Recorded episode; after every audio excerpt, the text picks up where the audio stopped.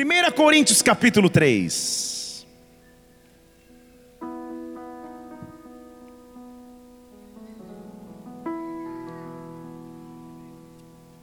Abra comigo 1 Coríntios capítulo 3. O pessoal do Data Show deve me amar porque antes do culto eu passei os versículos para ele. E durante o louvor Deus foi me dando os novos, então mudou tudo. Já percebeu pelo primeiro, né? 1 Coríntios capítulo 3. Vamos aplaudir Senhor por essa galera da técnica, todo mundo que trabalha aqui. Isso. Já fiz minha média com eles, agora se prepare. 1 Coríntios capítulo 3, versículo 13 diz assim: A obra de cada um se manifestará. 3, versículo 13: A obra de cada um se manifestará, pois aquele dia a demonstrará. A obra será revelada no fogo. O fogo provará qual seja a obra de cada um. O fogo provará qual é a obra de cada um. Deixa eu dizer de novo, igreja: o fogo provará qual seja a obra de cada um. É tempo de manifestarmos o fogo, é tempo de precisarmos do fogo, é tempo que nossa nação precisa do fogo, é tempo que a humanidade precisa do fogo e da glória da presença de Deus. Espírito Santo, nós estamos em tua casa. Viemos aqui porque amamos o teu nome porque tu és o centro de nossa vida, o centro de nossa fé, o centro de nossa existência. Quando dependemos de Ti, Senhor, sempre somos cuidados, na verdade surpreendidos pelo Teu amor. E nesta hora o que eu te peço é: vem sobre esta casa com a Tua glória, vem sobre esta casa com a Tua unção, dá ordem aos Teus anjos ministradores e passeia sobre nós com Tua glória, unção e presença. Neutraliza o que seria contrário ao Teu agir, contrário ao Teu mover, que só o Teu reino tenha espaço em nossas vidas, que só o Teu reino se manifeste em nós. Visita-nos com glória e com unção, com o Teu fogo. Nós te pedimos em o nome do Senhor Jesus Cristo e como igreja aplaudimos e engrandecemos o teu nome precioso. Ei! Servimos o único Deus que é capaz de manifestar fogo, capaz de manifestar glória, capaz de manifestar os seus sinais que mudam realidades. Tempos como os que estamos vivendo, de crises, dificuldades, desafios, incertezas. A obra de cada um será manifesta e provada pelo fogo. Deixa eu falar de novo, porque eu sei que eu estou pregando para pessoas que querem o fogo. A obra de cada um será manifesta e provada pelo fogo. Deus, na realidade, está nos chamando e está procurando produtores de fogo, produtores de fogo, de glória, de unção e de presença de Deus. Eu chamo a existência o fogo do Espírito Santo sobre nós, sobre a sua vida, sobre a sua casa, sobre a sua família, sobre a nossa sociedade, sobre o nosso ministério. Deus precisa de produtores de fogo, pessoas que andam pela lei, pelas labaredas de Deus, pelos fogos de Deus, que o fogo de Deus venha sobre nós nessa noite agora. Hebreus capítulo 1, versículo 7 diz assim: Hebreus 1, 7. Aos seus anjos, ele faz ventos, e dos seus ministros, ele faz labaredas de fogo. Eita, se eu tivesse uma vigília pentecostal, já tinha gente sapateando. Aos seus anjos ele faz vento, e aos seus ministros ele chama labaredas de fogo. Ah, olhe para o teu lado, para a tua esquerda e a tua direita. Ao teu lado tem uma tocha viva de Deus aí. Ao teu lado tem uma labareda de Deus aí. Ao teu lado tem alguém pronto para manifestar o fogo de Deus, a glória de Deus. É isso que nós precisamos agora. Esse que nós é. Sebarabassou. O que nós precisamos Deus é este fogo de Deus. Ministros que são como labaredas de fogo. E aí, quando essas labaredas estão acesas, aí ele diz o versículo 8: porque, pode pôr lá o versículo 8 de Hebreus capítulo 1, porque este trono subsiste pelos séculos dos séculos. O seu cetro é de equidade, o seu cetro é de justiça, o seu cetro é de igualdade. Este é o cetro do seu reino. Há um rei sentado sobre o trono, e este rei chama os seus ministros para serem labaredas de fogo, para serem como labaredas de fogo. O fogo será o nosso sinal, igreja. A glória será o nosso sinal. Nós estamos entrando em uma fase em que o fogo de Deus será o nosso diferencial. Produtores de fogo Ele está chamando, produtores de glória Ele está chamando, produtores de Sua presença Ele está chamando, aqueles que carregam a Sua glória e são produtores de um fogo sobrenatural. Onde estão os produtores de fogo aqui? Fogo em Deus é uma das formas de encontrá-lo. Existe o primeiro fogo, então, que é o fogo do encontro.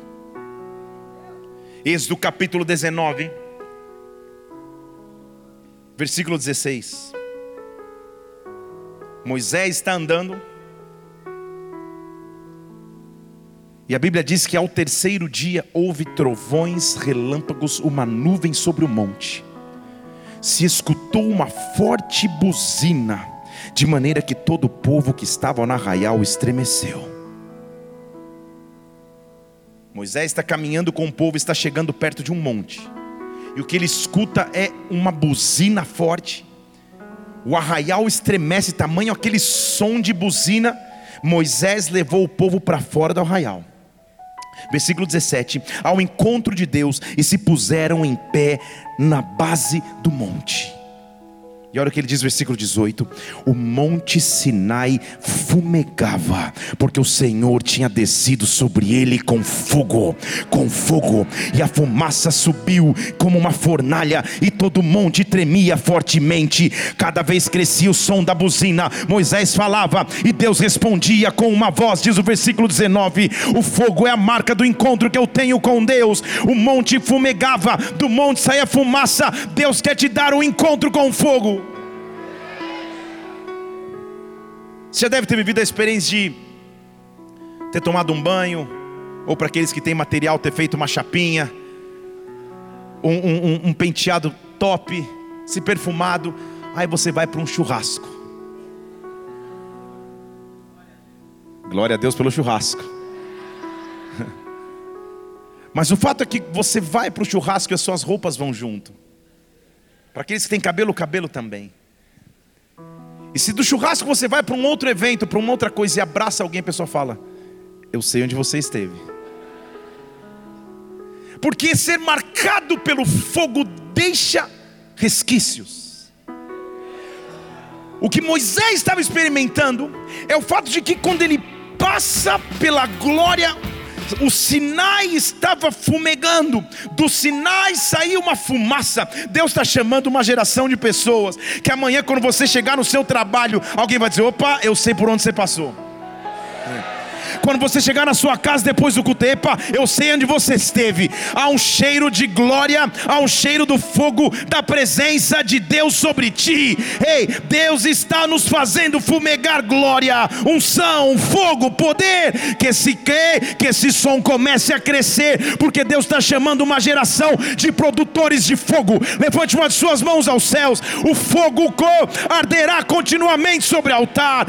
Ei, Deus está nos chamando como brasas vivas, como pessoas que andam pelo fogo, que andam pela glória, que andam pela presença, que não vivem uma fé apática, fria, morna, mas que andam pelo fogo de Deus. Eu chamo o fogo de Deus sobre nós agora. Vem com o teu fogo sobre nós, Senhor. Ministros como labaredas de fogo. É o que ele precisa, é o que ele quer em horas como essa. O fogo era a marca do tabernáculo. Em Números capítulo 9, versículo 15, ele diz: No dia que o tabernáculo foi levantado. Números 9, 15. No dia que o tabernáculo foi levantado, uma nuvem cobriu o tabernáculo, e a tenda do testemunho foi coberta, de tarde até de manhã havia uma aparência de fogo. De tarde até de manhã, a chama não se apagava. Do começo da tarde até o romper para um novo dia, o fogo era a proteção sobre a tenda. Aqueles que são produtores do fogo andam debaixo da proteção de Deus. Aqueles que são produtores de fogo andam debaixo da sombra do Altíssimo, andam debaixo do cuidado de um Deus que tem todo o poder. Eu não sei o que o inimigo vem atacar em tua direção, eu não sei quais são as setas, os ataques, ou as afrontas, mas eu sei é quando você começa a produzir fogo, quando você começa a manifestar fogo, o inimigo tem que retroceder, porque sobre a tua tenda há um fogo de Deus. Que o fogo de Deus venha sobre a tua casa, que o fogo de Deus venha sobre os teus filhos, que o fogo de Deus toque a tua empresa, que o fogo de Deus toque a tua vida, que o fogo de Deus seja a tua marca. A igreja, nós somos o povo que Deus chamou para, como seus ministros, serem como labaredas de fogo, de fogo, de fogo, de fogo. Ei! Ei, o que eu preciso desse fogo, é desta glória, é desse sobrenatural. Não dá para viver de forma morna, não dá para levar a fé de forma natural. Eu preciso ser um produtor de fogo na terra, porque no final as obras vão ser provadas pelo fogo.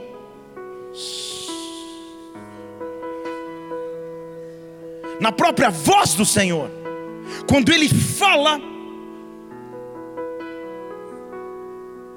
não tem só água, não tem azeite, não tem só vento. A Bíblia diz em Salmo 29, versículo 7, que a voz do Senhor lança labaredas de fogo.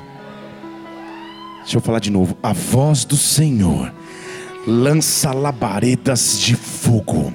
Esta voz vai começar a ser ouvida sobre a tua vida. Esta voz de fogo do Senhor vai começar a ser ouvida sobre a tua história. Eu estou chamando o fogo que vem de Deus, fogo consumidor que vem de Deus, glória que vem de Deus, que venha sobre as nossas vidas agora. Fogo do Espírito Santo. Ei, nos envolve. Vem com o teu fogo, vem com a tua glória. É o teu fogo que nós precisamos, Pai. Onde estão os produtores de fogo? Onde estão aqueles que querem se levantar para produzir um fogo de Deus? Que, né, que constantemente no altar o fogo vai estar aceso. É óbvio que ao falarmos de produzir fogo, todos querem produzir. Tem alguém aqui que não queira? Todos querem produzir o fogo de Deus. Aleluia, irmão, obrigado. Quem foi que gritou esse aleluia? Tamo junto.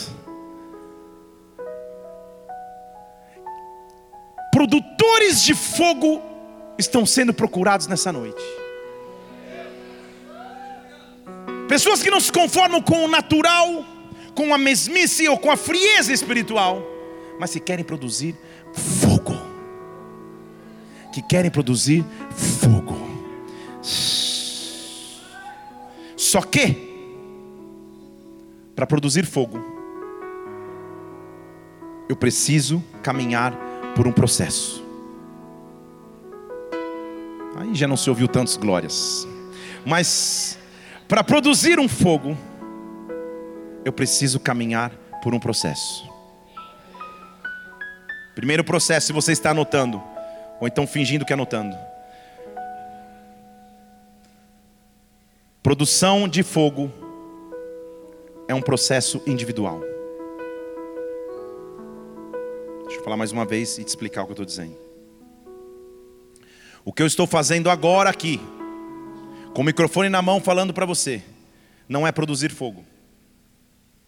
Aqui eu estou manifestando o fogo, que eu já tive que produzir em secreto. Deixa eu falar de novo. Produção de fogo é um processo individual. Se não há tempo de busca, se não há tempo de oração, se não há tempo de leitura da palavra, como indivíduo não espere produzir fogo, muito menos manifestá-lo. Quando um pregador pega o microfone para manifestar a glória e a presença de Deus, ele não está produzindo nada, ele só está manifestando o que ele já começou a produzir individualmente. Você entende? Quando uma adoradora pega o microfone, ela não está produzindo fogo em público, ela está manifestando em público o que ela já gerou em secreto. Estão entendendo comigo aqui?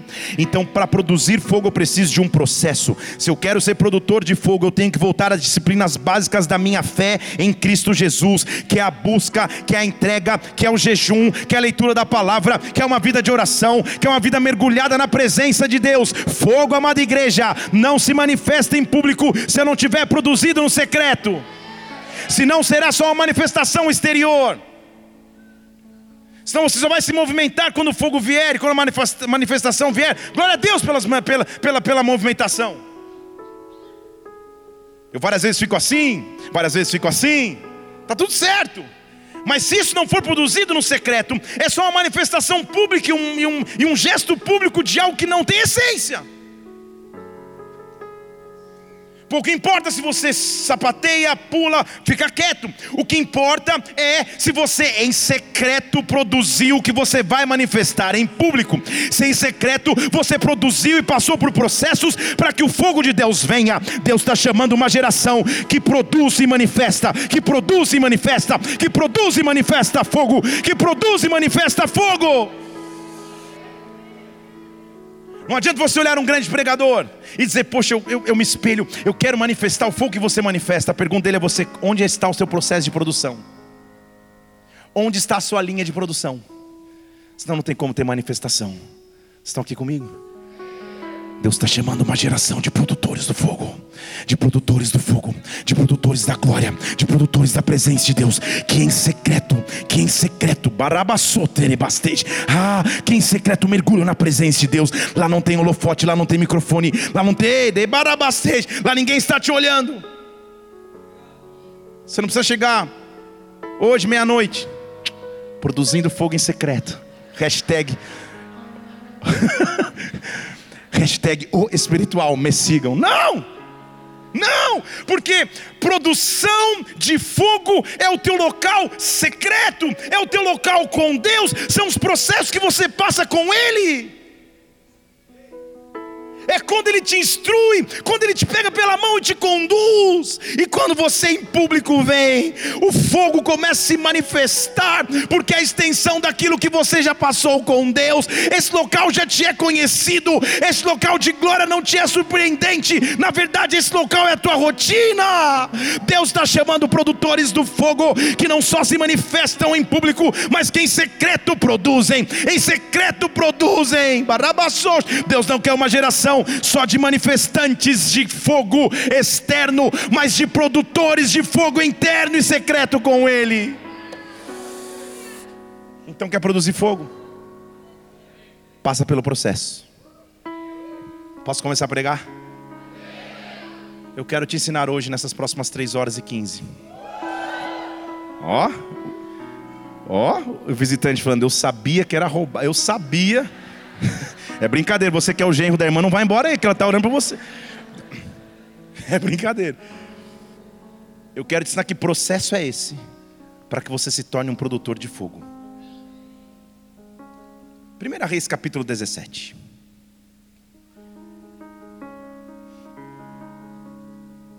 Já está no.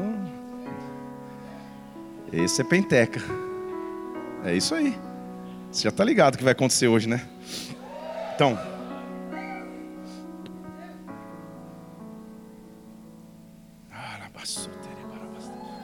Primeira Reis capítulo 17.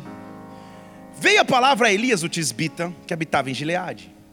E ele disse para Acabe, que era o rei: Vive o Senhor de, de Israel, em cuja presença eu estou, que nestes anos não haverá orvalho nem chuva, segundo a minha palavra. Diga aleluia. Diga glória a Deus. Você só diz aleluia e glória a Deus porque você não era um agricultor na época. Porque você não era alguém que cuidava de animais na época. Porque profetizar a ausência de chuva para uma sociedade que vive de agricultura é profetizar desgraça, escassez, fome. Ele profetiza que não vai mais chover. E como ele é profeta e ele está sendo conduzido por Deus, assim acontece, só que Deus o preserva. E como é bom sentir queridinho e queridinha de Deus, preservado por Deus.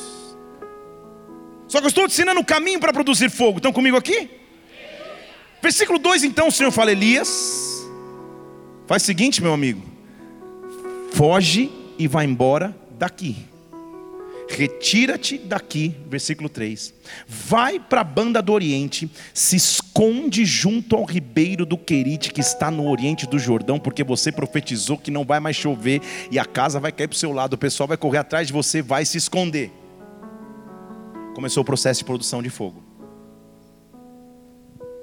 E o primeiro processo é esconderijo. O primeiro processo representa o cuidado de Deus nos detalhes e a preservação de Deus para que a calamidade não chegue na minha vida. Estão aqui? Porque sabe o que acontece? Ele, ele, ele, Israel está vivendo em seca. Israel, profetizado pelo próprio Elias, está vivendo um período de ausência de chuvas. As colheitas estão ameaçadas, a fome está começando a chegar, não há produção, não há produtividade, tudo parou. Só que o amado do Senhor, o queridinho do Senhor Elias, está morando ao lado de um ribeiro. Instalado numa espreguiçadeira, água de coco. Netflix talvez. Revistas do dia. Ao lado de um ribeiro. Toda a nação passando uma necessidade tremenda, mas a ele não chegou, afinal de contas ele é amado de Deus. Jamais passaria dificuldades, eu sou amado do Senhor. Quem nunca pensou isso? Se continuar pensando, eu olho para que Deus abra os teus olhos e, e te sustente. Porque é natural pensarmos assim. Ele está ao lado do ribeiro, está tudo bem. Melhor ainda, o primeiro iFood da história. Porque de manhã vem o corvo, olha o corvo, pensa, pensa no teatro. Vem o corvo, dá para ele um pedacinho de pão. À tarde vem outro corvo, dá ele um pedaço de carne. Cara, como é maravilhoso servir a Deus, dizia Elias. Como é maravilhoso viver debaixo de suas promessas. Oh, labaxúdia lá. Oh, ele estava ele, estava ele tava animado. De manhã um pãozinho quentinho na chapa, com manteiguinha.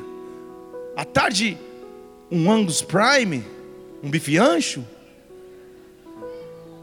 Receba, a irmã disse. Sai da carne, irmã. Muito bem. Então, e não, recebo também. Só que você vai viver a vida inteira assim? Se você quer ser um produtor do fogo, não dá para viver o tempo inteiro assim. Não dá para ficar a vida inteira achando que você é um protegidinho de Deus e que a crise afeta a todos, mas a você não. Que a nação está passando fome, mas você está tudo bem. Porque era de manhã, pão, de tarde, carne, ribeiro, quando eu quisesse aguinha, tomar banho, lavar o cabelo, o que, que eu quisesse, eu fazia. Diz o versículo 6: os corvos pela manhã traziam pão e carne, também pão e carne à tarde. Era sanduichinho o dia inteiro, versículo 6 de 1 Reis, capítulo 17. O dia inteiro era pão e carne, à noite pão e carne, estava tudo garantido. Ele estava só sentado sem fazer nada. Só que Deus precisa nos fazer produtores de fogo. Deus precisa no secreto nos tratar. E não dá Elias para você a vida inteira achar que a vida vai ser assim. Sabe por quê? Porque a Bíblia diz no versículo 7 que um dia o ribeiro seca. Deixa eu falar de novo. Um dia o ribeiro seca, amada igreja. Um dia a dificuldade chega. Um dia uma enfermidade que você não esperava bate a porta. Um dia um sentimento que você não imaginava vem. Um dia a presença de Deus que você sentia passa a não sentir mais do jeito que sentia antes. Um dia o teu ministério que você sempre foi ativo, daqui a pouco você está sentado sem entender porquê. Um dia o ribeiro seca. Um dia o ribeiro seca. A minha pergunta é como que nós reagimos quando o ribeiro seca? Eu posso imaginar Elias acordando, pensando: ah, o que será que o corvo vai trazer hoje? Um pãozinho. Ah, hoje eu quero acho que integral, com quinua.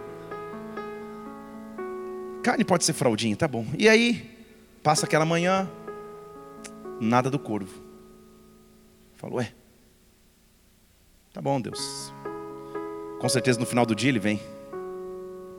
Final do dia, seis horas, já está acostumado, se prepara. Nada. Quando ele olha para o lado, não tem água no ribeiro. Qual é a nossa reação quando tudo parece começar a dar errado? O que acontece quando o que tenta roubar nossa alegria bate em nossa porta? Como você e eu reagimos quando o ribeiro seca, quando o corvo deixa de trazer a provisão? Elias, eu não estou dizendo que isso é o teu fim, na verdade, se você tiver maturidade de entender, esse é o teu começo. Porque eu estou te ensinando a produzir fogo. Há fases na vida que o ribeiro seca, há fases na vida que a provisão não vem, mas não é para o teu final, é para o teu crescimento. Elias, eu estou te formando como um homem. Não dá para ficar a vida inteira sentado do lado do ribeiro esperando a aguinha chegar. Ah, não dá para ficar esperando o corvo trazer pão e carne todo dia. Eu preciso te fazer crescer. Eu preciso te ensinar a produzir fogo. Eu não sei quais são as lutas que você tem vivido neste último ciclo de sua história. Eu não sei que ribeiro secou, mas isso não é o teu fim. Eu estou dizendo, é o teu começo de coisas maiores em Deus. Talvez o ribeiro tenha secado, mas ele continua sendo o Senhor. Ei, ele está te ensinando a produzir fogo. Sabe por quê? O ribeiro seca. E o mesmo Deus que um dia tinha dito a ele: Vai se esconder, porque eu vou te preservar. Sabe o que ele diz? Versículo 8: Então veio a palavra do Senhor e disse: Levanta e vai. Levanta e vai. Deixa eu falar de novo. Levanta e vai. Elias estava sentado, olhando para o céu, falando: Cara, esse corpo está atrasado hoje. Hoje eu dou uma estrelinha no iFood aqui para ele. Alguma coisa está acontecendo de errado. O que aconteceu que o ribeiro secou? De repente, minha voz diz: Elias. Para de olhar para aquilo que já foi, barabastej. Para de olhar para aquilo que você perdeu. Para de olhar para o ribeiro que secou. Levanta, Elias. Levanta. Levantar no original hebraico significa fique firme e olhe para frente. Fique firme e continue. Fique firme e prossiga. Fique firme. Não nem, não retroceda. Levanta e vai. Levanta e continua. Levanta e prossegue. Eu estou te ensinando no secreto o que é produzir fogo. Erebastej para que você um dia possa manifestá-lo. Então não para agora. Ei, não pare agora. Não olha para o ribeiro que secou. Não olha para o corvo que não traz mais alimento. Não olha para as perdas que você teve até então. Só levanta e vai. Eu sinto Deus soprando um vigor nesta noite aqui te dando a força para levantar e prosseguir, para levantar e continuar. Levanta. Levanta e continua. Para de olhar para os ribeiros que secaram. Para de tentar entender o porquê você vive o que vive agora. Mas levanta e vai. Ou você acha que ele esqueceu das promessas que ele tem para o teu ministério? Você acha que ele esqueceu das promessas que ele tem para a tua vida emocional? Você acha que ele esqueceu das promessas que ele tem para as suas finanças? Você acha que ele esqueceu de ti? Ele está dizendo: levanta e vai. O ribeiro pode ter secado, mas não para. Levanta, continua. Levanta e vai. Olha o versículo 9. Levanta e vai. Vai para uma terra chamada Sidom. Eu ordenei, preste atenção. Uma mulher viúva vai te sustentar. Elias falou: Glórias ao Pai, ao Filho e ao Espírito. Deus cuida de mim deve ser uma herdeira da maior fortuna de Israel. Deve ser uma, uma, uma velha, já falar, deve ser uma senhora de avançada idade, riquíssima. Estão aqui comigo? Deve ser herdeira de vários camelos, petróleo, sei lá o quê, porque é uma viúva que vai me sustentar. Deus sabe como eu te louvo, porque antes eu estava só no ribeiro ali, sentado nas pedras. Eu devo estar, tá, deve ter uma mansão preparada para mim, deve ter um palácio que essa viúva mora, porque talvez essa era a mente dele, de que é só fazer assim, ó, e Deus resolve. Mas às vezes não é tão instantâneo assim, igreja. Estamos acostumados a viver um evangelho de triunfo somente de aguardar só uma, uma, uma, maneira triunfalista de lidar com Deus, de só termos vitórias e quando nós sofremos revés ou derrotas, nós falamos: Deus, estou de mal, deixei de te seguir, não follow, bloqueei, não quero mais, porque o ribeiro secou e eu sou queridinho de Deus, os corvos traziam alimento, por quê? Para ele estava melhor ainda, ele, ele dá um testemunho. Cara, viu, vai me sustentar. Então ele vai andando tranquilo. Rio Ribeiro, já passei. Aí ele chega. Quando ele chega, versículo 10 diz que quando ele chega, a viúva estava ali apanhando lenha. Nesta hora, alguns teólogos dizem que entrou um anjo e disse: Oh no, oh no, oh no, no, no, no, no. Sabe por quê? Porque Elias, conhecendo a cultura judaica, sabia que para uma mulher trabalhar, alguma coisa tinha que dar errado. Se ela ficou viúva, ou seus filhos deveriam trabalhar por ela, ou um parente muito próximo do, do, do falecido deveria cuidar de suas finanças. Ela sozinha trabalhando, alguma coisa está errada. Elias está tão mal acostumado com um modus operandi antigo de que eu estalo os dedos e Deus faz, que é uma senhora viúva trabalhando, pegando lenha, ele não oferece ajuda, ainda pede água. Estão aqui? Ele diz assim: Olha, vem cá, traz um pouquinho de água para o bebê. Ah, não quer limão e gelo também? O que, que você quer? Com gás ou sem gás? São Lourenço? O que, que você quer? Porque às vezes é assim que nós agimos com Deus. Vocês estão comigo aqui? Achando que o ciclo antigo do ribeiro continua. De que nós somos esses filhinhos mimadinhos, mas Senhor, eu preciso fazer assim. E se o Senhor não fizer amanhã, eu estou vendo a mulher que o Senhor prometeu que vai me sustentar. Poxa, eu sou servo de Deus, é óbvio que vai dar tudo certo. Só que Elias estou te ensinando a produzir fogo. E produtores de fogo, barabastej, precisam aprender a crescer e depender de Deus. Você não entendeu porque eu te trouxe na casa dessa viúva ainda, mas você vai entender. Ele, ele pede água, a mulher fala: Tá bom, né, cara? Água não dá para ninguém, mas tudo bem. Já está folgado, mas quando ela levanta para pegar água, olha o folgado. Ele fala: Faz, na verdade também, versículo 11: Além da água, traz um bolinho para mim. Põe lá o versículo 11: Traz também um bocado de pão. O que, que você quer? Bisnaguinha? Seven Boys? É isso, Elias? Hã?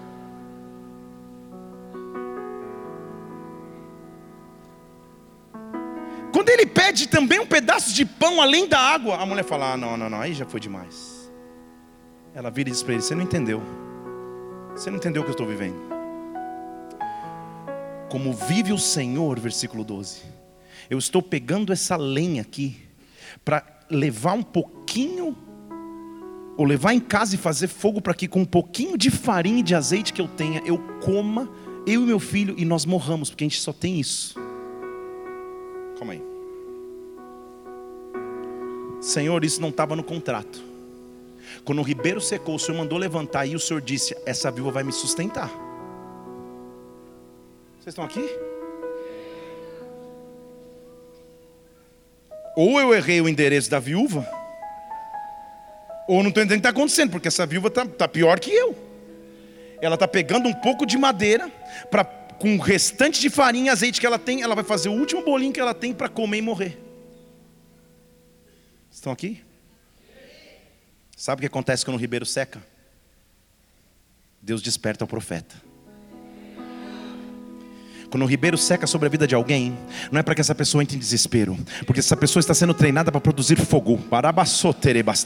Deus em algum momento vai começar a despertar o profético. Elias, Elias, chegou a hora de você entender que eu mandei Erebastej, eu te mandei na casa da viúva específica e eu te disse que, que ela te sustentaria. O que você não sabia até então é que o sustento tem que vir através da tua palavra profética, tem que vir através da tua fé. Elias estava ficando mal acostumado, sentado do lado de um ribeiro, tendo comidinha na boca todos os dias eu precisei secar o ribeiro para despertar o profeta novamente, para bastos, para despertar a unção na tua vida novamente. Este não é o teu fim, é o teu começo. Deus está despertando a tua voz profética nesses dias. Deus está despertando a tua fé nesses dias. Se você está diante de um cenário de escassez, usa a tua boca para profetizar agora.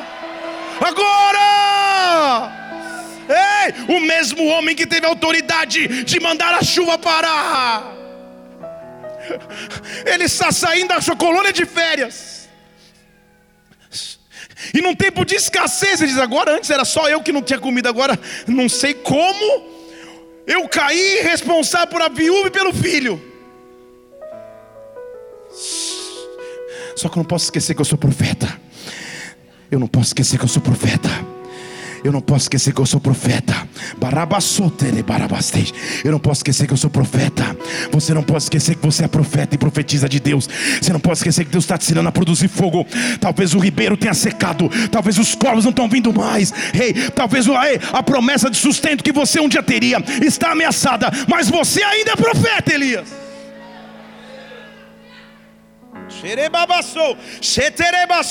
Ele olha para a mulher e fala: É, você vai fazer o bolinho, vai morrer? Então faz o seguinte, versículo 3: Não quero mudar os teus planos. Faz como você falou que vai fazer. Faz um bolinho para mim também. Faz para você e para o seu filho. Pode fazer. Porque assim diz o Deus de Israel a farinha, versículo 14, da vasilha não vai acabar, o azeite da botija não vai faltar, até o dia que o Senhor derrame chuva sobre a terra. Agora eu estou entendendo porque Deus diz: levanta e vai. Agora eu estou entendendo porque Deus não me deixou morrer no ribeiro que secou. Eu tenho autoridade para profetizar multiplicação, eu tenho autoridade para dizer que a morte não vai chegar nesta casa. Ei! Eu estou sendo treinado para produzir fogo. Oh! Só que Satanás quer que você morra na fase 1. Quer que você paremos na fase 1 reclamando para o ribeiro que secou. Ele não quer que você se levante e vá. Ele não quer que você chegue na casa da escassez e diz: Eu estou dizendo, não vai faltar farinha, não vai faltar azeite. Eu estou profetizando sobre a tua casa, não vai faltar farinha, não vai faltar azeite. Ei, farinha diz respeito à provisão e alimento, azeite diz respeito à presença de Deus e à unção. Não vai faltar farinha, não vai faltar azeite. Eu não sei qual é a escassez que está ao teu redor. Ei! Elias, o ribeiro precisou secar para que eu te levantasse da tua ilha de tranquilidade, para você entender a real necessidade que Israel está passando. Porque você começou pedindo para essa viúva um pedacinho de pão sem oferecer ajuda. Agora você está entendendo a necessidade que ela tem. produtor de fogo precisa ter empatia por aquilo que o outro ao lado está vivendo produtor de fogo deixa de ser individualista, egoísta. produtor de fogo começa a clamar por todos que estão ao seu redor. produtor de fogo se torna um intercessor. Para bastante. Nem sempre tudo acontece como acontece. Deus nunca perde o controle. Posso falar em português agora para vocês aqui ou não? Posso ou não posso? Talvez, por quatro anos, nação brasileira, nós vivemos ao lado do ribeiro, com o corvo vindo trazer alimento, com liberdade tranquila, com os valores preservados. Secou o ribeiro, não é meu fim. Você entendeu? Secou o ribeiro?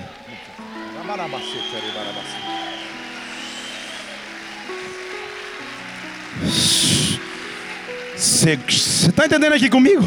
Secou o ribeiro, então é hora dele levantar os profetas. Secou o ribeiro, é hora dele levantar quem resolve. Secou o ribeiro, é hora da igreja se levantar e ficar de pé. Secou o ribeiro, é hora de se levantar com autoridade, com unção e com poder. Secou o ribeiro, é hora de eu dizer: a farinha não vai faltar, o azeite não vai acabar. Secou o ribeiro,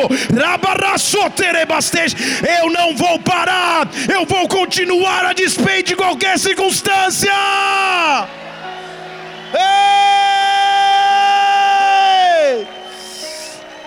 Chorebababaçô, terebarabacê. Oh!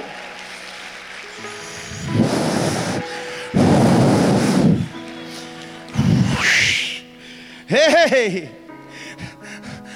Quando o ribeiro seca, é para que eu me levante com autoridade, com unção e com poder. Quando o ribeiro seca, é para que eu ative o sobrenatural. Ah, quem estava visitando aquela mulher não era qualquer homem, era um profeta que antes estava adormecido, mas agora está sendo levantado para dizer: a farinha não acaba, o azeite não acaba, a provisão sobrenatural de Deus virá sobre a tua vida. Em outras palavras, nesse próximo ciclo, você vai ser sustentado por Deus por Deus. Ei!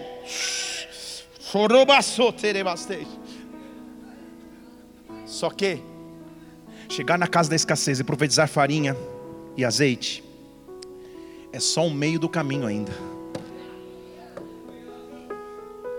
Se você ficar parado na fase 1, sentado chorando do lado do ribeiro, ah, secou, por quê? Por que secou? Você deixa de passar na casa que você tem chance de trazer vida, porque diz a Bíblia que, de acordo com a palavra de Elias, versículo 16 do capítulo 17, da vasilha a farinha não acabou, da botija o azeite não faltou, conforme a palavra Primeira, primeira Reis 17, versículo 16. Da vasilha a farinha não se acabou, da botija o azeite não faltou, conforme a palavra do Senhor através de Elias. Deixa eu ler de novo. Conforme a palavra do Senhor através de Elias. Elias, meu amado filho, você não entendeu que eu precisava te levantar, porque eu ia colocar em você uma voz. Porque você carrega uma voz que não pode ficar calada ao lado do ribeiro, bebendo aguinha, recebendo carne e pão o dia inteiro. Eu precisei secar o ribeiro para que a tua voz entrasse em atividade. Deus está te dando uma voz nesse período. Deus está levantando a tua voz profética. Deus vai dar à igreja uma voz. Deus está dando à igreja uma voz. Porque é no meio do deserto, é no meio da crise, é no meio da escassez que os produtores de fogo vão fazer a diferença. Ei! Só que é só o meio do caminho. Elias está passando nos testes, cara. Você levantou do ribeiro que secou sem reclamar. Você chegou na casa que eu prometi provisão e você, através da voz profética, criou a provisão. Agora faz o seguinte: se apresenta a Acabe e diz que vai chover sobre a terra. 1 Reis 18, 1. Se apresenta a Acabe e diz: vai chover sobre a terra. Você diz aleluia, eu também. Aleluia. Mas Acabe estava procurando Elias para matá-lo. Acabe estava perseguindo Elias.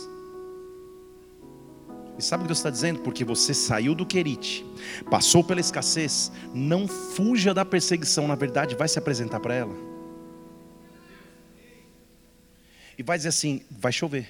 Eu sei que você está bravo comigo porque eu mandei que não chovesse, vai chover. Só que eu estou no caminho para produzir fogo. Quem está comigo aqui?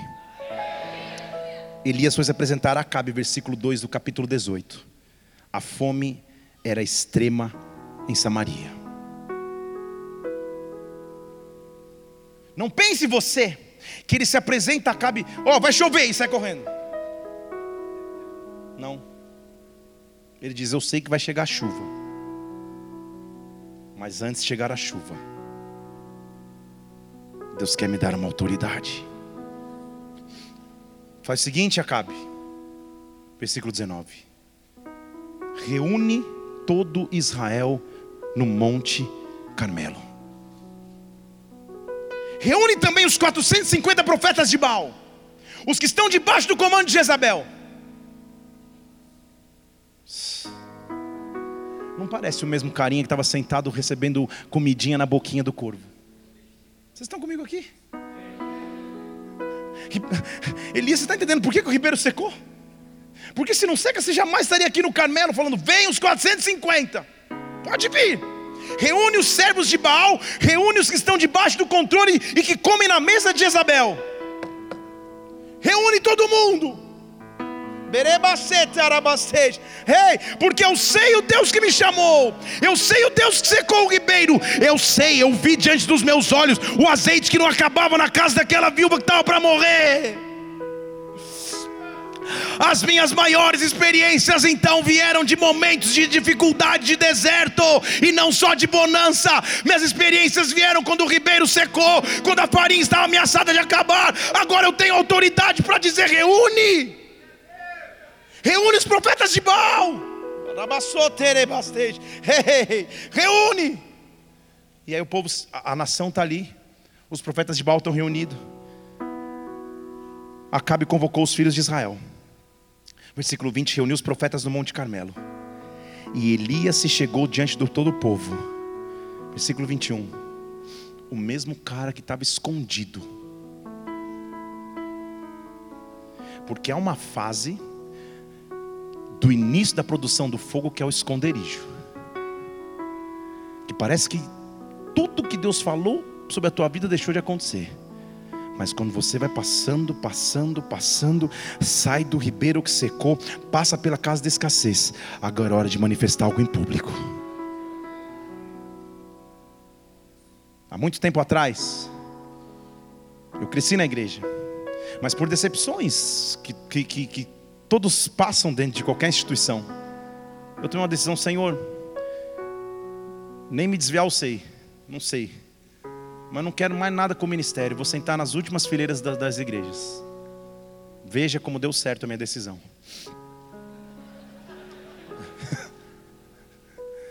Porque eu achei que eu poderia ficar escondido. Talvez diante de mim aqui há pessoas que têm promessas. Só que o ribeiro secou e fala: Senhor, e agora? Como que eu vou ver coisas grandes no meu ministério? O ribeiro secou, mudei de lá de cima para cá, e agora? O ribeiro secou e Deus disse: só secou o ribeiro para você se levantar e atravessar a escassez. Mas um dia eu vou te colocar em público de novo. E quando eu te colocar, Elias, versículo 21, você vai chegar diante de todo Israel. Os profetas de Baal estão assistindo. E você vai dizer: Até quando? Até quando vocês vão ficar bambeando entre dois? Até quando vocês vão ficar bambeando entre dois? O Senhor é Deus, então segue. Se é Baal, segue. Ninguém respondia nada. E sabe o que Elias fala? Estou aqui com a minha galera, é isso que ele está dizendo? Não! Versículo 22: Só eu fiquei, porque para produzir fogo, eu produzo em secreto. Para produzir fogo, muitas vezes eu me sinto sozinho. Para produzir fogo, muitas vezes ninguém parece estar ao meu redor. Só ficou eu.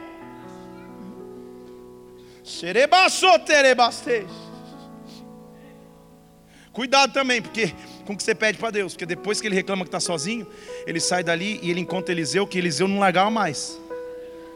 Que ele fala: Fica aqui um pouquinho, não, não, não, vou contigo até o fim. Cuidado, só fiquei eu, só fiquei eu. E os profetas de Baal são 450 homens. A guerra parece ser injusta. Eu pareço estar sozinho diante de uma multidão de imoralidade. Eu pareço estar sozinho diante de uma multidão de perseguição. Só fiquei eu. Se só ficou você, glória a Deus que você ficou. Se só ficou você, deixa eu dizer de novo, glória a Deus que você ficou.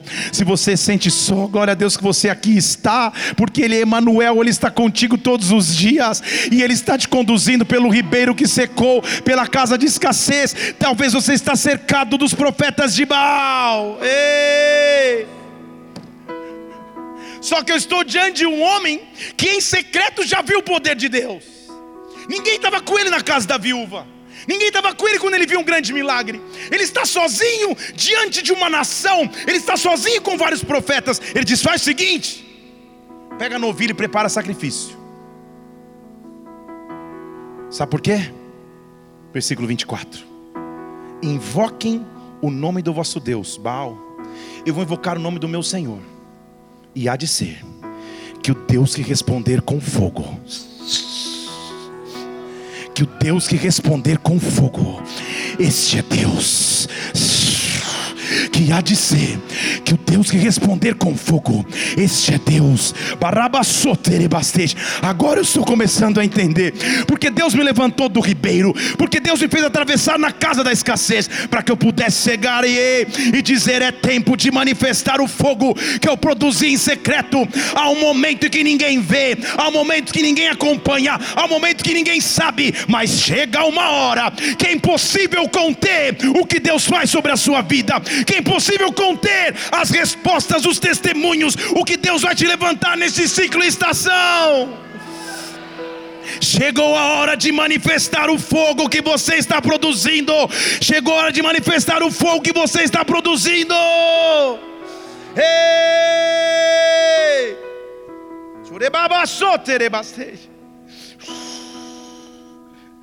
Os profetas de Baal, você conhece a história? Escolheram novilhos, fizeram sacrifício, não colocaram fogo e começaram a clamar por fogo, por fogo, por fogo, por fogo, por fogo, e nada. Elias estava tão cheio de autoridade que ele falou: e aí, clama mais alto, quem sabe Baal está dando uma cochilada, está dormindo. Sozinho, gente. Sozinho contra 450. Ai de você se você pensar que está só. Sabe por quê? Elias aprendeu a lição. Porque lá na frente, um dia que o moço dele estava desesperado, falando: Ah, vou morrer! Ele disse: Senhor, abre os olhos do cara para ele, ele, enxergar, ele enxergar que a gente não está sozinho.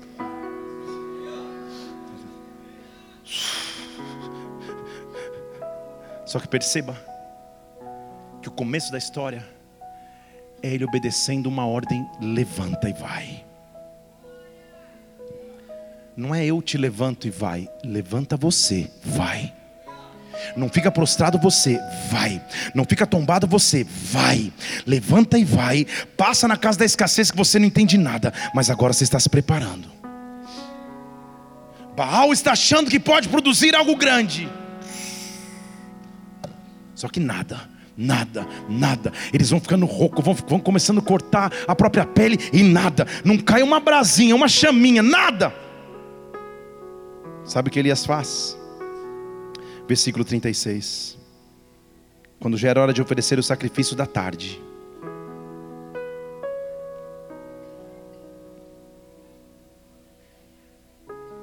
Sacrifício da manhã significa, Senhor, a Ti eu entrego o meu dia. O meu dia está nas Tuas mãos, o Senhor vai cuidar de mim nesse dia. Sacrifício da tarde significa dizer, Senhor, como foi bom o Senhor esteve comigo durante todo esse período e toda essa estação. Eu te ofereço sacrifício da tarde. Lembra do corvo da manhã e do corvo da tarde? O corvo da manhã foi o começo da convocação dos profetas de Baal. O corvo da tarde. Vocês estão comigo aqui? O que você prefere? Continuar recebendo comidinha na boca? Ribeirinho que não seca? Ou se levantar quando o ribeiro seca para coisas maiores? O que você prefere? O conforto e a comodidade de nunca passar por lutas, nunca receber um não de Deus, ou se levantar no meio das adversidades e prosseguir? Eu estou falando com produtores de fogo aqui. Eu estou falando com produtores de fogo aqui hoje. Ele fala: Senhor, já é hora do sacrifício da tarde. O profeta Elias chegou. E ele disse: Senhor, Deus de Abraão, de Isaac e de Israel. Sabe o que está dizendo? Deus de alianças. Deus que tem alianças. Que hoje seja manifesto que tu és Deus em Israel que eu sou o teu servo. Um dia eu não tinha voz, um dia eu estava lá no ribeiro, um dia eu estava na casa da escassez, mas hoje, diante de uma nação, diante de profetas, eu posso dizer: Deus de Abraão, Deus de Isaac, Deus de Israel, ei, Barabacês, eu sou o teu servo, eu ando em secreto contigo, ei, Rerebarabacês, ah, ele enche os lábios de responde-me. Responde-me, versículo 37. Responde-me, Senhor, para que o povo saiba que tu és Deus. Pode continuar naquela que você está tocando. Pode continuar naquela que você está tocando. Só mudou o tom, né? Tá bom. Oh, responde-me. Me responde, Senhor.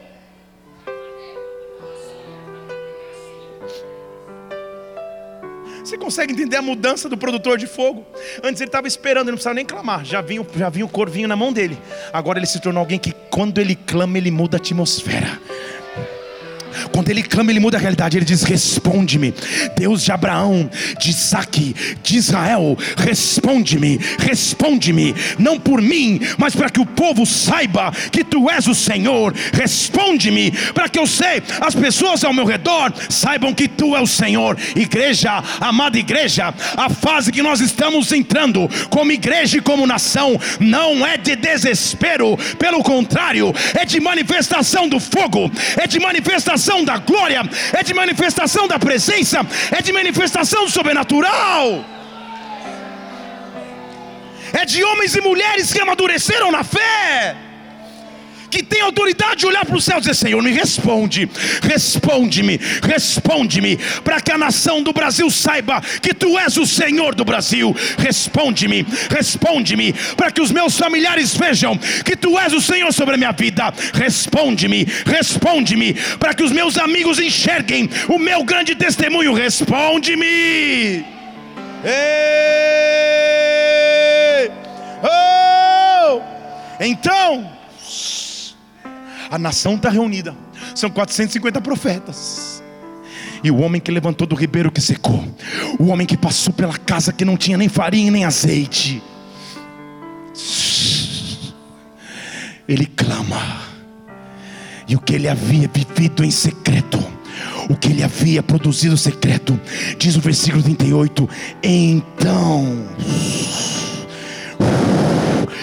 eu estou profetizando sobre a nossa igreja, Bola de Neve Curitiba. Eu estou profetizando sobre a tua vida. Eu estou profetizando sobre o estado do Paraná. Eu estou profetizando sobre o Brasil. Eu estou profetizando sobre as nações da terra. Então, então, caiu fogo. Então, caiu fogo. Então, caiu fogo do céu e consumiu o holocausto, a lenha, as pedras, o pó, até a água que estava na vala Ere barabassou, chotere barabassou, secassatarabastete. Ei! Ei!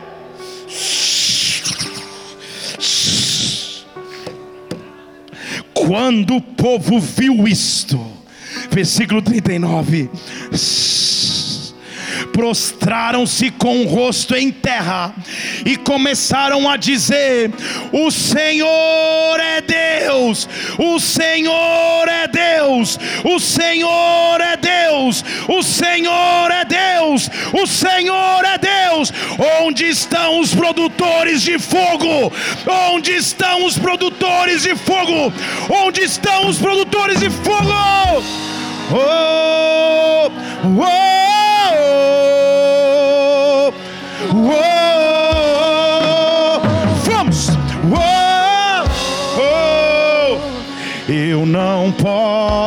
Ficar de pé diante da tua glória.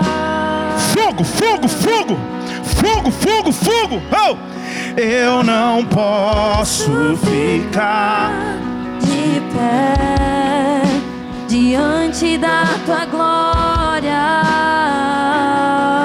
Chorei barabassou, sei, eu sei.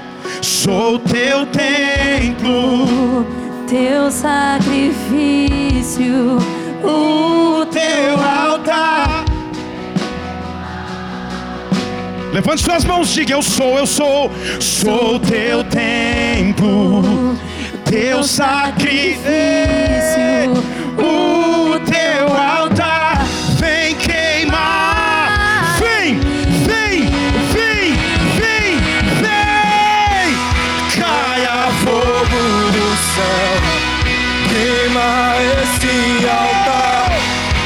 Mostra pra esse povo que há Deus em Israel. Caia fogo do céu, queima esse altar. Mostra pra esse povo que há Deus em Israel. Chorebarabababassou, Shekatarababababassou, Terebasei, Shobabarabassou, Terebarabassou. A nossa marca igreja sempre foi o fogo e a glória de Deus. O fogo não vai acabar. Ei, hey, o fogo não vai parar. Ei, hey, a chama vai continuar sobre ti, sobre ti. Levante suas mãos, sou seu templo. Sou seu templo. Teu sacrifício. Uh.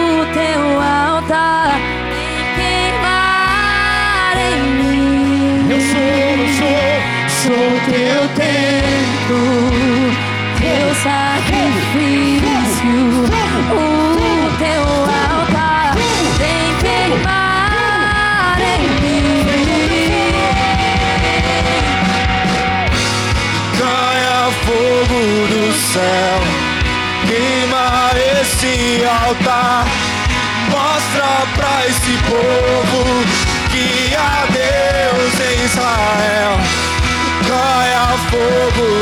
Céu, queima esse altar, mostra pra esse povo que há Deus em Israel. Nós vamos dizer: caia fogo do céu, queima esse altar.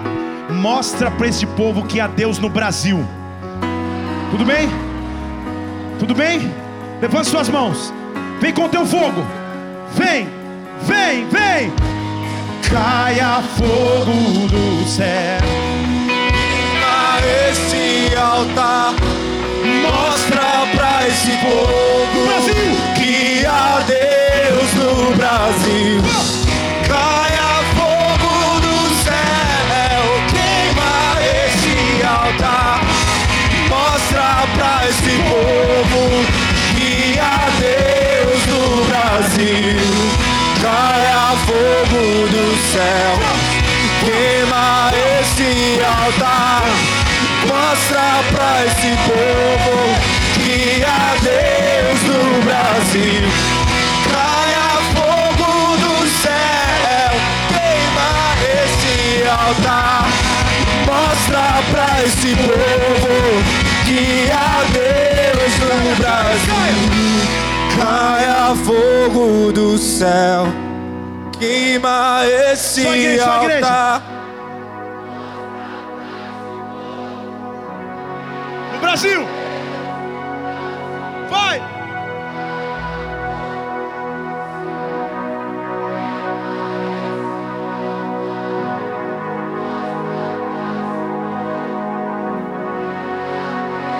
Levante suas mãos. Eu quero que você pense em cada área da sua vida em que o ribeiro secou.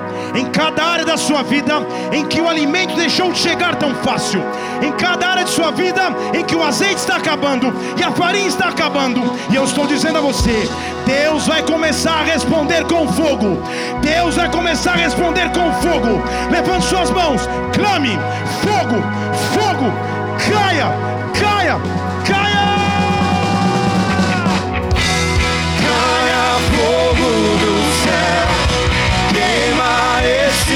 Altar, mostra pra esse povo que há Deus no Brasil.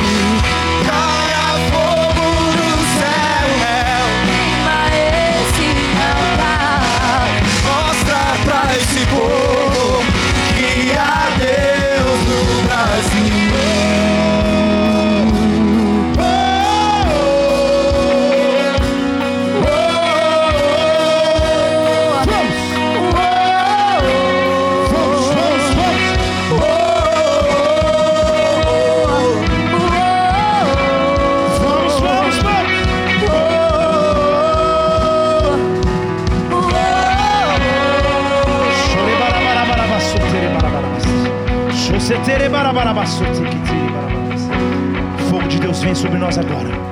O fogo de Deus vem sobre ti agora. Abra os seus lábios e chama esse fogo. Abra os seus lábios e manifesta esse fogo agora. Agora, Deus te conduziu por um processo, mas Ele está chamando produtores do fogo, produtores de fogo, produtores de glória, pessoas que não se conformam com a circunstância atual, pessoas que não se paralisam com a circunstância natural, mas se movem pelo fogo, se movem pelo fogo, se movem pelo fogo, se movem pelo fogo, se movem pelo fogo, se movem pelo fogo, se movem pela glória, se movem pela presença de Deus. Fogo, fogo, fogo, fogo, fogo, fogo, fogo, fogo, fogo de Deus. Xerebarabassou, xerebarabassou, terebarabassê. Oh. Vem com fogo e toda a sua glória. Vem com fogo e toda a sua glória. Vem com fogo e toda a sua glória. Fogo e glória.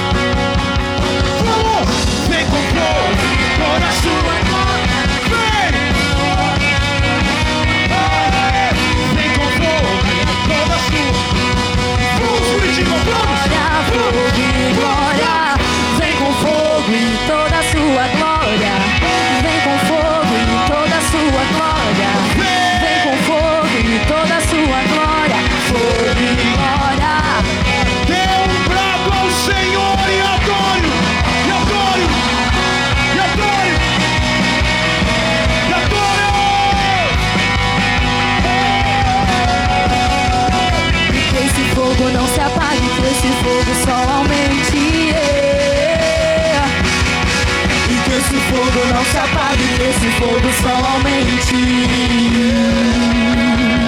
E que esse fogo não se apague. Chorei. Levante suas mãos, levante. Vem com fogo e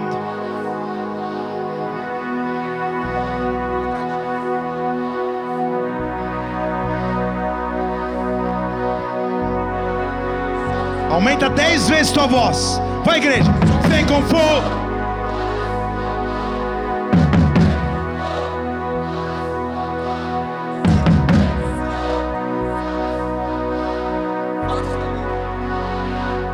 A última vez, vai. Vem com.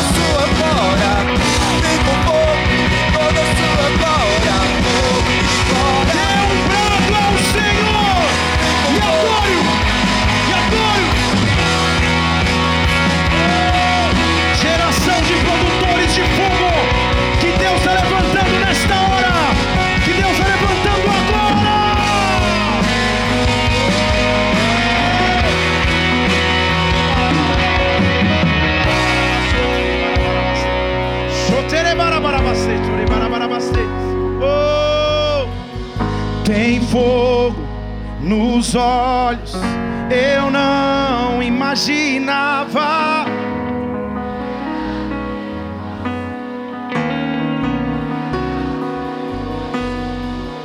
Meu noivo esperado pode morar aqui. Tem fogo,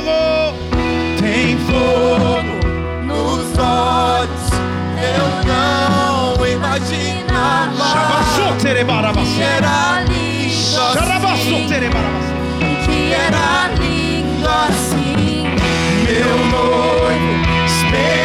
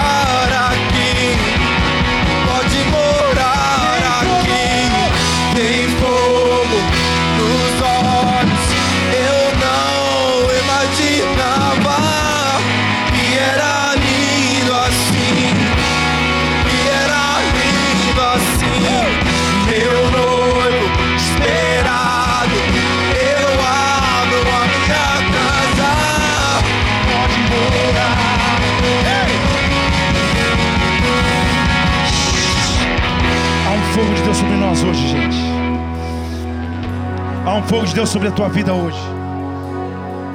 Eu não sei qual foi o ribeiro que secou, mas uma coisa eu sei: Deus está te preparando para produzir fogo.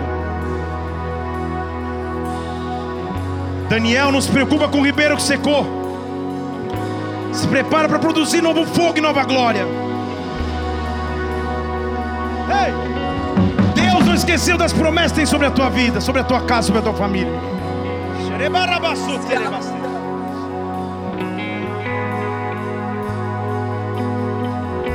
Ao entrar na igreja hoje, você recebeu um cálice para nós cearmos juntos.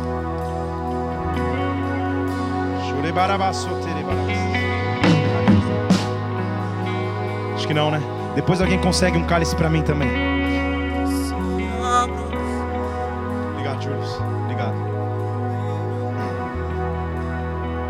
Cálice é representação da aliança que nós temos com Ele.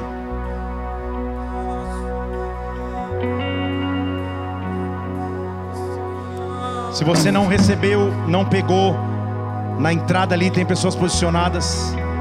Vou pedir que se alguém pudesse posicionar aqui na frente também para ficar mais fácil de pegar.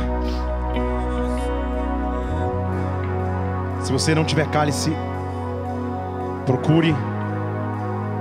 Se puder, vem alguém rapidamente aqui com a bandeja na frente para. Obrigado, Kleber.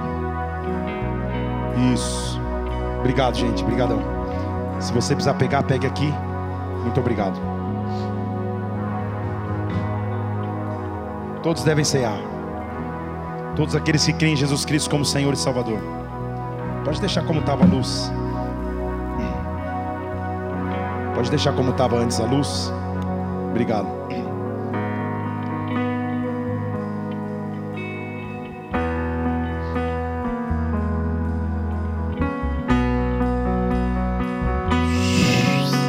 Estão sentindo uma glória de Deus estar aqui sobre a gente hoje, gente?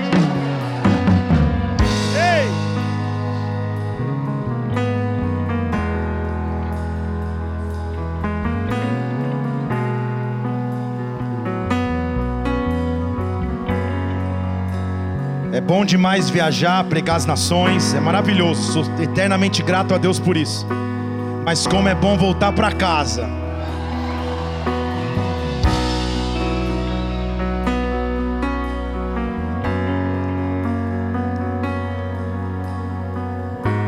Noite que ele ia ser traído, ele pegou o pão e disse: Esse é o meu corpo que é dado por vós. Façam isso em memória de mim. Comamos do pão.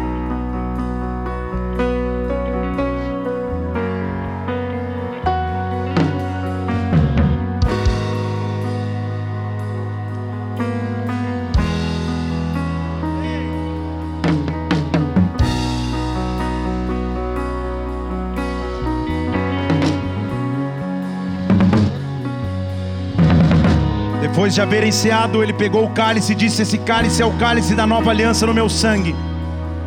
Todas as vezes que vocês o fizerem, façam memória de mim. Em memória do sangue dele entregue por nós na cruz. Bebamos.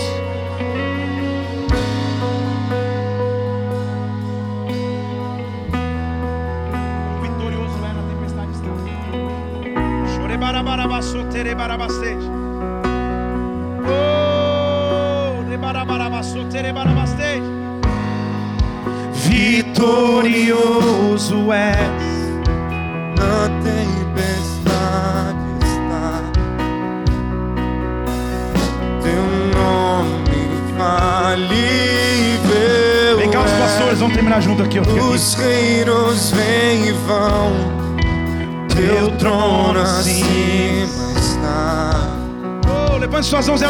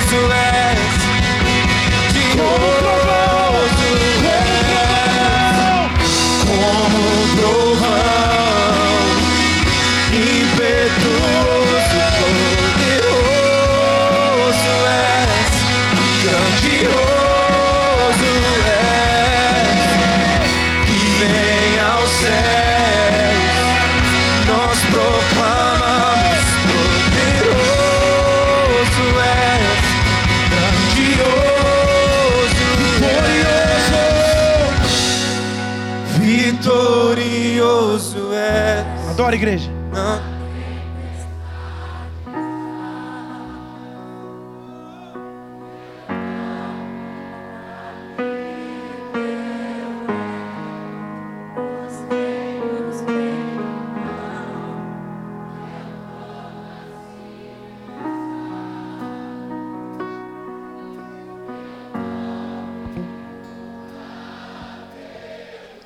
Fecha Feche seus olhos um minuto.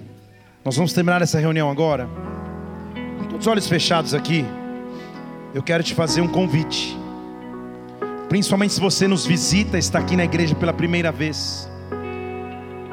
Ou se você já veio outras vezes, mas está distante dos caminhos de Jesus. É tempo de voltar. Aonde você estiver aqui, se você nunca entregou tua vida a Jesus Cristo, eu quero te dar a chance de entregar a tua vida e voltar a Ele agora. Se você quer receber essa oração, aonde você estiver na casa, ou até pela internet, se você quer entregar a tua vida a Jesus como Senhor e Salvador, levante uma de suas mãos, eu quero orar por você, principalmente se você nos visita. Aleluia, aleluia, aleluia. Aleluia, eu estou vendo mãos estendidas por toda esta casa. Esse é o maior milagre de, que existe, é o maior milagre de todos, uma vida que se entrega a Jesus Cristo. Com a tua mão estendida, faz uma oração comigo. Fale assim: Senhor Jesus, Senhor Jesus, nesta noite, nessa noite eu entrego a minha vida eu entrego a minha vida em tuas em mãos. tuas mãos. Me perdoa os meus pecados, Perdoa os meus pecados. meu afastamento de ti, pelo afastamento e escreve o meu nome Escreve meu nome no livro da vida. No livro da Me vida. dá a vida eterna. Pai, eu oro por cada pessoa que faz essa oração pela primeira vez. Pessoas que estão nos assistindo pela internet. Ou que estão aqui no- na igreja, Pai, no templo. Entregando a vida a Jesus Cristo e voltando à Sua presença. Escreve os seus nomes no livro da vida. Salva-os por completo. Resgata-os do pecado. Nós te louvamos como igreja. Porque esse é o maior milagre de todos. Nós aplaudimos o Teu nome. Porque Tu és santo. Tu és digno. Tu és maravilhoso, Pai. Oh, aleluia, aleluia. Nós vamos encerrar essa reunião. Ao encerrarmos agora, se você fez essa oração pela primeira vez, deixe seu nome nas pranchetas que estão ali, ó. Tá um lugar escrito boas-vindas à minha esquerda, à direita da igreja aqui, ó. Deixe seu nome ali, a gente quer poder conhecer tua vida, tua história, te explicar que maravilhosa atitude foi essa que você tomou. Em nome de Jesus Cristo. Se você viu alguém fazer essa oração, aplauda o Senhor, igreja. Aleluia. Deus está chamando produtores de fogo. Deus está chamando pessoas que andam pela glória, pela unção e pela presença do Espírito Santo. Isso está sobre a minha vida, está sobre a tua vida. Eu te encontro na quarta-feira aqui de novo vou pregar e no domingo que vem eu pregar também. Levanta a mão bem alto, diz: se Deus é por nós, quem será contra nós? O Senhor é meu pastor e nada me faltará. Nada me faltará. Vamos orar todos juntos. Pai nosso, que estás nos céus. Santificado seja o teu nome. Assim na terra. Cada dia nos. Perdoa as nossas dívidas, assim como nós perdoamos aos nossos devedores. Não nos deixe, mas livra-nos do mal, pois teu é o reino, o poder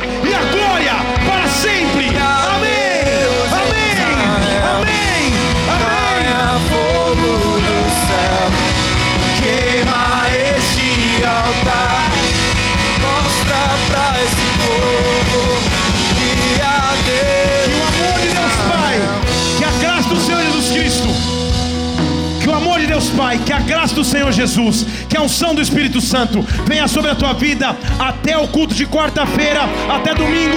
Deus te abençoe. Vai na paz. Oh. Cai amor. Esse altar mostrar pra esse povo.